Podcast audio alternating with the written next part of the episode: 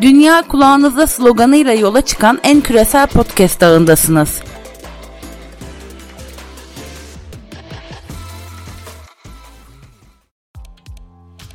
Sevgili Balkan Pod dinleyicileri, bugün Kosova'yı çok önemli bir yerden irdelemek istedim. Programın giriş kısmında sizlere kısaca Kosova'daki son gelişmelerden bahsedeceğim. Sonraki kısmında ise Mitrovica'dan çok değerli bir konuğumun şehirdeki siyasi ve toplumsal gelişmeleri anlatmasını isteyeceğim. 6 Ekim 2019 tarihinde Albin Kurti liderliğindeki Vetvendosya Hareketi erken genel seçimlerin galibi olmuştu. Hükümet Vetvendosya Hareketi ve seçimlerden ikinci parti olarak çıkan Kosova Demokratik Birliği arasında kurulmuştu. Hükümet de ilginç bir şekilde 12 yıl aradan sonra ilk kez Türk bir bakan yer almadı. 19 Mart 2020 tarihinde yeni kurulan hükümetin ortaklarından Kosova Demokratik Birliği, Kosova Başbakanı Albin Kurti hükümetinden çekildiğini açıkladı. Böylece Kosova'daki taze hükümet meclisteki güven oylamasıyla düşürüldü. Yeni başbakan ise Abdullah Hoti oldu. Kosova Demokratik Birliği adayı olan Hoti hükümeti kurdu. Kosova Demokratik Türk Partisi milletvekilleri de Hoti hükümetinden yana oy kullandı. Böyle Böylece yeni hükümet bakanları arasında bu sefer Türk bir bakan da yer aldı. Sırplar ise hükümetteki bu değişiklikten gayet memnundu. Son yıllarda Sırplar Kosova siyasetinde oyun yapıcı bir pozisyon elde etmeye başlamıştır. Bu yüzden ülke gündeminde Mitrovica önemli bir rol oynamaktadır. Mitrovica, İbre Nehri tarafından ikiye bölünmüş bir bölgedir. Kuzeyinde Sırplar, güneyinde ise Arnavutlar yaşamaktadır. Sırbistan, Kosova'nın kuzeyinde yaşayan Sırplara maddi ve manevi yardımlarda bulunmaya devam etmektedir. Mitrovica Kılıçdaroğlu Sırpların Partisi Sırp listesi Belgrad yönetimiyle çok yakındır. Sırbistan bu partiyle Kosova'daki iç siyasete direkt müdahale edebilmektedir. Güneydeki Arnavutlar ise Sırplara verilen bazı ayrıcalıklardan rahatsız olsa da iki millet arasında sıcak çatışmaya dönüşecek bir sorunun çıkmamasını dilemektedirler. Avrupa Birliği de iki millet arasında entegrasyonu arttırıcı hamlelerde bulunmaktadır. Görüldüğü gibi Mitrovica Kosova'nın istikrarı için çok elzemdir. Peki bu konuyu gündemdeki gelişmelerle birlikte derinlemesine işlemek işlemeye ne dersiniz? Sevgili Balkan Pod dinleyicileri, bu haftaki konuğum Liridon Kurti. Mitrovica'daki durumu, Kosova siyasetini biraz da Mitrovica'dan anlamaya çalışacağız. Liridon, Balkan Pod programına katıldığın için teşekkür ediyorum. Hoş geldin programımıza. Ben de size teşekkür ediyorum. Davetiyeniz için çok teşekkür ediyorum. Liridon, istersen şöyle başlayalım. Ee, biraz kendini tanıtır mısın? Ben Liridon Kurti, Kosovalıyım. Yani Mitrovica şehrinden geliyorum. Bir iki yıl önce Trakya Üniversitesi Uluslararası İlişkiler bölümünden mezun oldum.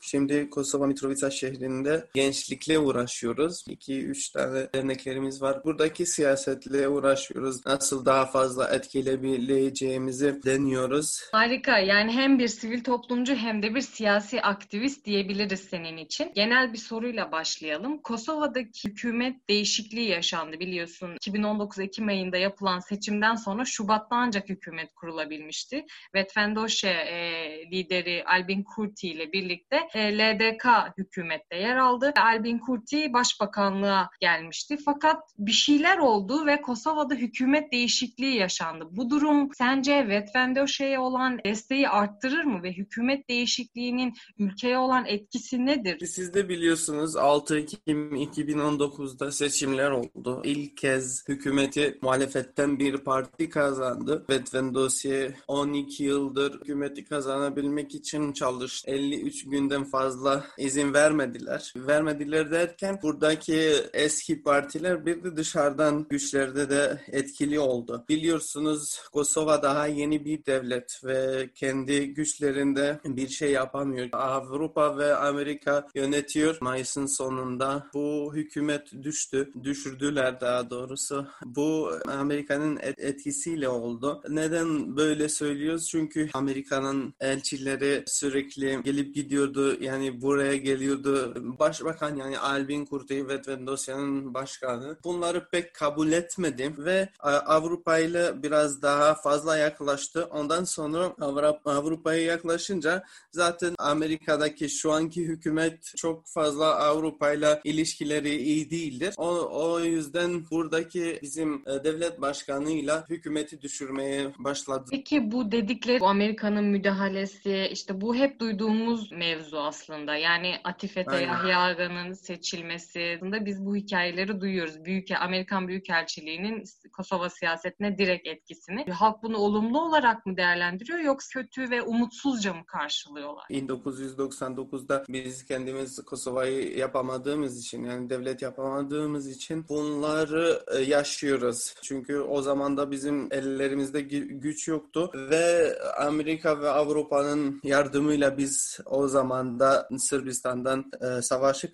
kazandık. Bu yüzden halk da onları yani Avrupa ve Amerika'ya karşı çıkmamak için her şeyi yapabiliyor. Yani her şeyi ka- kabul edebiliyor. E, sizin dediğiniz gibi 2011'de bizim devlet başkanı Atife Yahya'yı da zarf yoluyla Amerika seçti. Ondan sonra bu son hükümetleri de aynı yoluyla seçildi. Ve en sonda hükümetin düşürülmesi de Amerika'nın müdahalesiyle de yapıldı yani. Kosova'da yaşayan Sırplar için bu değişiklik, bu hükümet değişikliği işe yarayan bir şey mi oldu? Olumlu bir gelişme olarak mı değerlendirildi? Çünkü geçtiğimiz günlerde Vetvendoşe lideri Albin Kurti şöyle bir açıklama yaptı diye hatırlıyorum. İşte Abdullah Hoti liderliğindeki hükümetin Sırp listesi ne isterse onu yaptığı yönünde bir açıklama yaptı. Sen buna katılıyor musun? Ne düşünüyorsun bu konuda? Şimdi Albin Kurti'nin zamanında 53 gün hükümetinin zamanında Sırp listesinin e, hiçbir etkisi yoktu. Yani onların iki tane bakanı vardı da onların hiçbir gücü yoktu çünkü Arnavutların yüzde 60 yakında yakınlarında bir gücü vardı. Hem parlamentoda hem de hükümette. Şimdi o hükümetin düşürülmesiyle Sırp listesinin yüzde yüzde on beşi yüzde on beşi hükümete girdi. Yani şu an kaç vardı? Üç tane bakanı var. Bir de bir tane başbakan yardımcısı var Sırp listesinden gelen. Ki düşünün ki şimdi bu başka, başbakan yardımcısı başbakan olabiliyor. Çünkü mesela geçen iki hafta önce başbakan virüs virüsle pozitif çıktı. Ee, ondan sonra bizim başbakan yardımcısı da onun yerine geçti. Yani bu iki haftada bizim bir Sırp başbakanımız vardı. Yani de facto dediğimiz yollarda. Sırplar bayağı sevinçliydi Albin Kurti'nin düşürülmesiyle. Çünkü buradaki Sırplar Albin Kurti'nin gelmesiyle pek memnun olmadılar. Düşünüyorlardı ki zaten Albin Kurti bayağı okuyan bir adam. Eski başbakan Sırplarla yakınlaşmayı çalıştı. Buradaki Sırplarla diyaloğu kurdu. Ama Sırplar da yine istemedi. Buradaki Sırplar Sırp listesi dediğiniz gibi Belgrad'ın etkisiyle çalışıyor. Peki bir şey daha aklıma geldi şu an. Albin Kurti hükümeti Türk bir bakan yoktu fakat daha sonra Abdullah Hoti hükümetinde Türk bir bakan yer aldı. Sen bu değişikliği nasıl değerlendiriyorsun? Albin Kurti hükümetinin 15 tane bakanlığı vardı. Bu yüzden bakanlıkları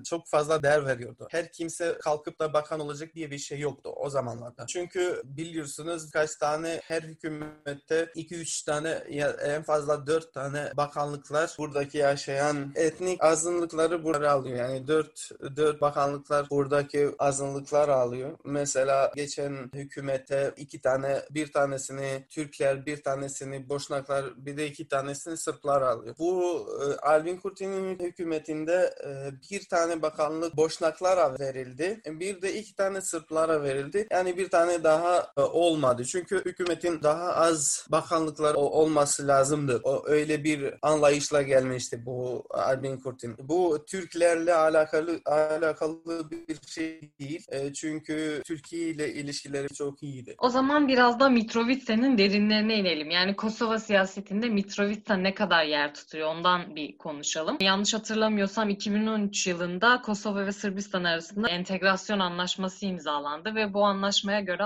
aslında ülkedeki Sırpların devlet kurumlarına entegrasyonu, Sırp Belediyeler Birliği'nin kurulması gibi kararlar alınmıştı. Hatta Sırp çoğunluklu belediyelerde seçimler yapılmaya başladı. Sırplar ilk kez genel seçimlere katıldı vesaire. Fakat tüm bu gelişmelere rağmen iki millet arasında bir türlü uzlaşı sağlanamıyor gibi bir görüntü var dışarıda. Sence Kosova siyasetinde Mitrovica nerede? Sırp ve Arnavut entegrasyonu ne durumda? 2013'te B Belediyeler Birliği Br Brüksel Anlaşması'yla anlaş imzalanmıştı. O yüzden bu mecbur olmuştu. Yani Sırpların belediyeleri bir de diğer azınlıkların da belediyeleri olmuştu. Ve o zamandan beri bizim Mitrovica'da iki tane belediye var. Bir tanesi bizim belediye yani Arnavutların belediyesi bir de bir tanesi de Sırpların belediyesi. Siyaseti bir yana bırakarak bizim halk olarak Sırplarla ilişkilerimiz pek kötü değildir. Şöyle anlatayım. Bizim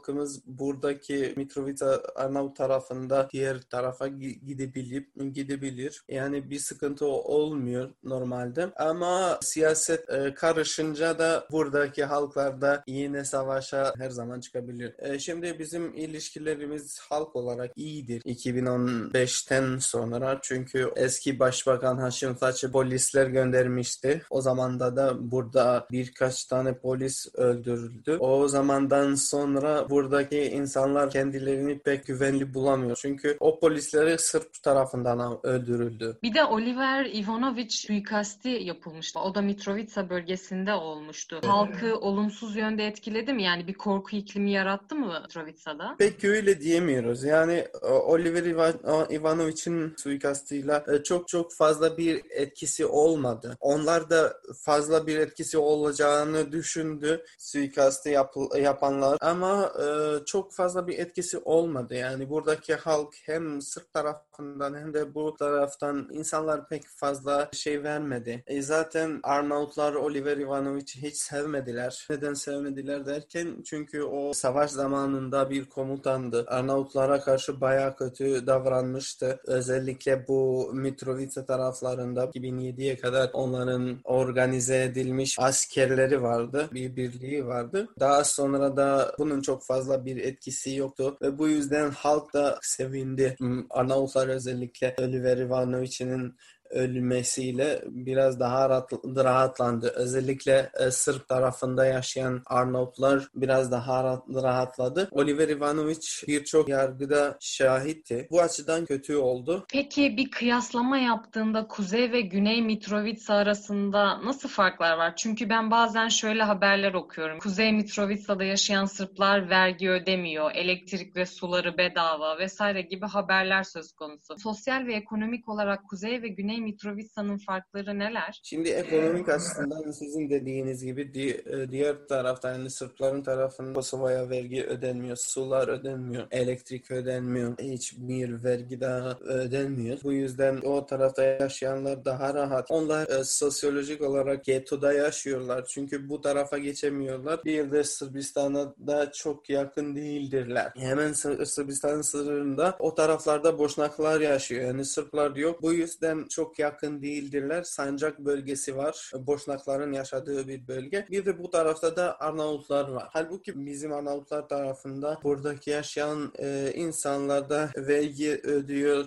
elektrik ödüyor, her şeyi ödüyor. Yani ekonomik olarak bu taraf daha kötü. Yani insanların daha az paraları var ama ghetto'da de facto yaşamıyor. Çünkü Kosova'nın istediği şehirlerde gidebiliyor. Son zamanlarda da çok daha fazla geziyorlar. Kosova'ya da geliyorlar. Bu taraflara da geliyorlar. Ama kendini rahat hissetmiyorlar. Çünkü biz burada bazen araştırmalar yapıyoruz ve görüyoruz ki oradaki yaşayanla, yaşayan Sırplar bura, bu taraflara gelmek istiyorlar. Kendilerini pek rahat e, hissetmiyorlar. Buradaki Arnavutlar da oraya çok gitmek istemiyorlar. Çoğu orada olan evlerini, arsalarını hepsini sattılar. Bu yüzden de pek çok gitmek istemiyorlar. Peki bu vergi vermeme, elektrik ve su faturalarını ödememe vesaire gibi konularda kimden destek alıyorlar? Kosova hükümeti böyle bir şey destekliyor açıkçasıyla. Şöyle destekliyor yani şu ana kadar yani Albin Kurti'nin hükümetinin gelmesine kadar Kosova hükümeti elektriklerini ödedi. Vergi istemediler. Zaten Kosova'nın bürokratları oraya girmek de istemiyorlar. Girerlerse de nasıl çıkacaklar bilmiyorlar. Çünkü tehlikeli bir yer güvenlik açısından. Sırp taraflarında mafya çok güçlü. Bu yüzden çok fazla karışmak istemiyorlar. 2013, 2011, 2015 bu yıllarda hep karıştılar. Ondan sonra Kosova'nın polisleri öldürüldü. Ülkedeki sükunet için Kosova'da Kosova'daki Kuzey Mitrovica bölgesini hükümet yani Kosova hükümeti bile bile özgür bırakıyor. Herhangi bir bürokratik işleme dahil etmiyor. Entegrasyon süreci bundan etkilenmez mi? Entegrasyonu şöyle düşündüler yani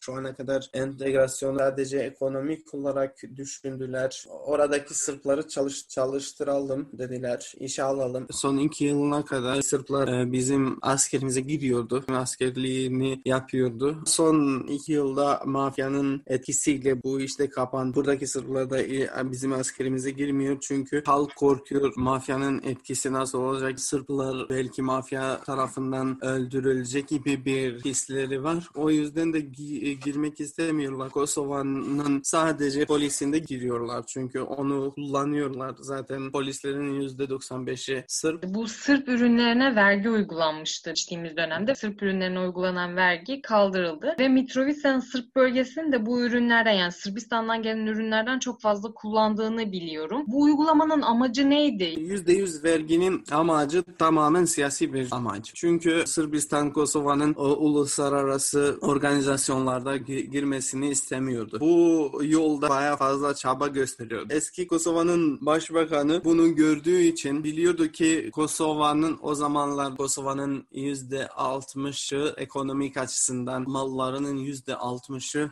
Sırbistan'dan geliyordu. O yüzden bu vergi uygulayarak Sırbistan'a karşı bir etki olsun diye uyguladılar ve bayağı etkin oldu. Birinci yılda Sırbistan uluslararası organizasyonlarda Kosova'nın e, girmesini pek engellemedi. Birinci yılda bu uygulama çok etkindi ama daha sonra pek bir etkisi görülmedi. Son olarak genç nüfusu en çok kaybeden ülke Kosova. Sen de bir gençsin ama Türkiye'de eğitim aldıktan sonra ülkene geri döndün ve Mitrovica için şu an çalışıyorsun. Kosova'da yaşamanın zorlukları ve faydaları neler? Yani Türkiye'de ve dünyanın dört yanında yan Kosovalı öğrencilere neler tavsiye edersin? Bu konuda biraz seni almak Ben dediğim gibi 2018'de mezun oldum Türkiye'den. Buraya döndüğümde biliyordum ki e, buraya geleceğimde iş çok kolay bulamayacağım. O yüzden biz daha fazla eğitim almaya çalıştık. Sadece okulda değil de okul dışında da eğitim almaya çalıştık. O yüzden buraya geldiğimizde kendimizi işsiz olarak görmedik. Çünkü küçük işler yapabiliyoruz buraya geldiğimizde. Ama şöyle bir şey hayat kurabilmek için kadar e, maaşlar yetmiyor. O yüzden e, buradaki gençler Kosova'da yaşamak istemiyorlar. Çünkü devlet bir yardım vermiyor. Evlenme yardımı bir de maaşlar çok düşük. Asgari maaş şu an 175 euro. Siyasi olarak da çok rahat bir yer değil. Sırplarla sürekli siyasi bir savaş var. Bu yüzden insanlar kendini rahat hissetmek için buradan da göç etmek istiyor. Benim buradaki gençlere bir de dışındaki gençlere her zaman söylediğim tavsiye istediğiniz yere gidin. Ama Kosova Kosova olunca yani Kosova tam bir devlet olunca lütfen buraya dönün. Kosova'nın bizi çok ihtiyacı var. Çok teşekkür ederim. Ağzına sağlık. Sevgili Balkan Pod dinleyicileri, bugün Liridon Kurti'yi misafir ettik programında. Ne diyoruz? Balkan Pod'da kalın, gündemde kalın. Haftaya görüşmek üzere.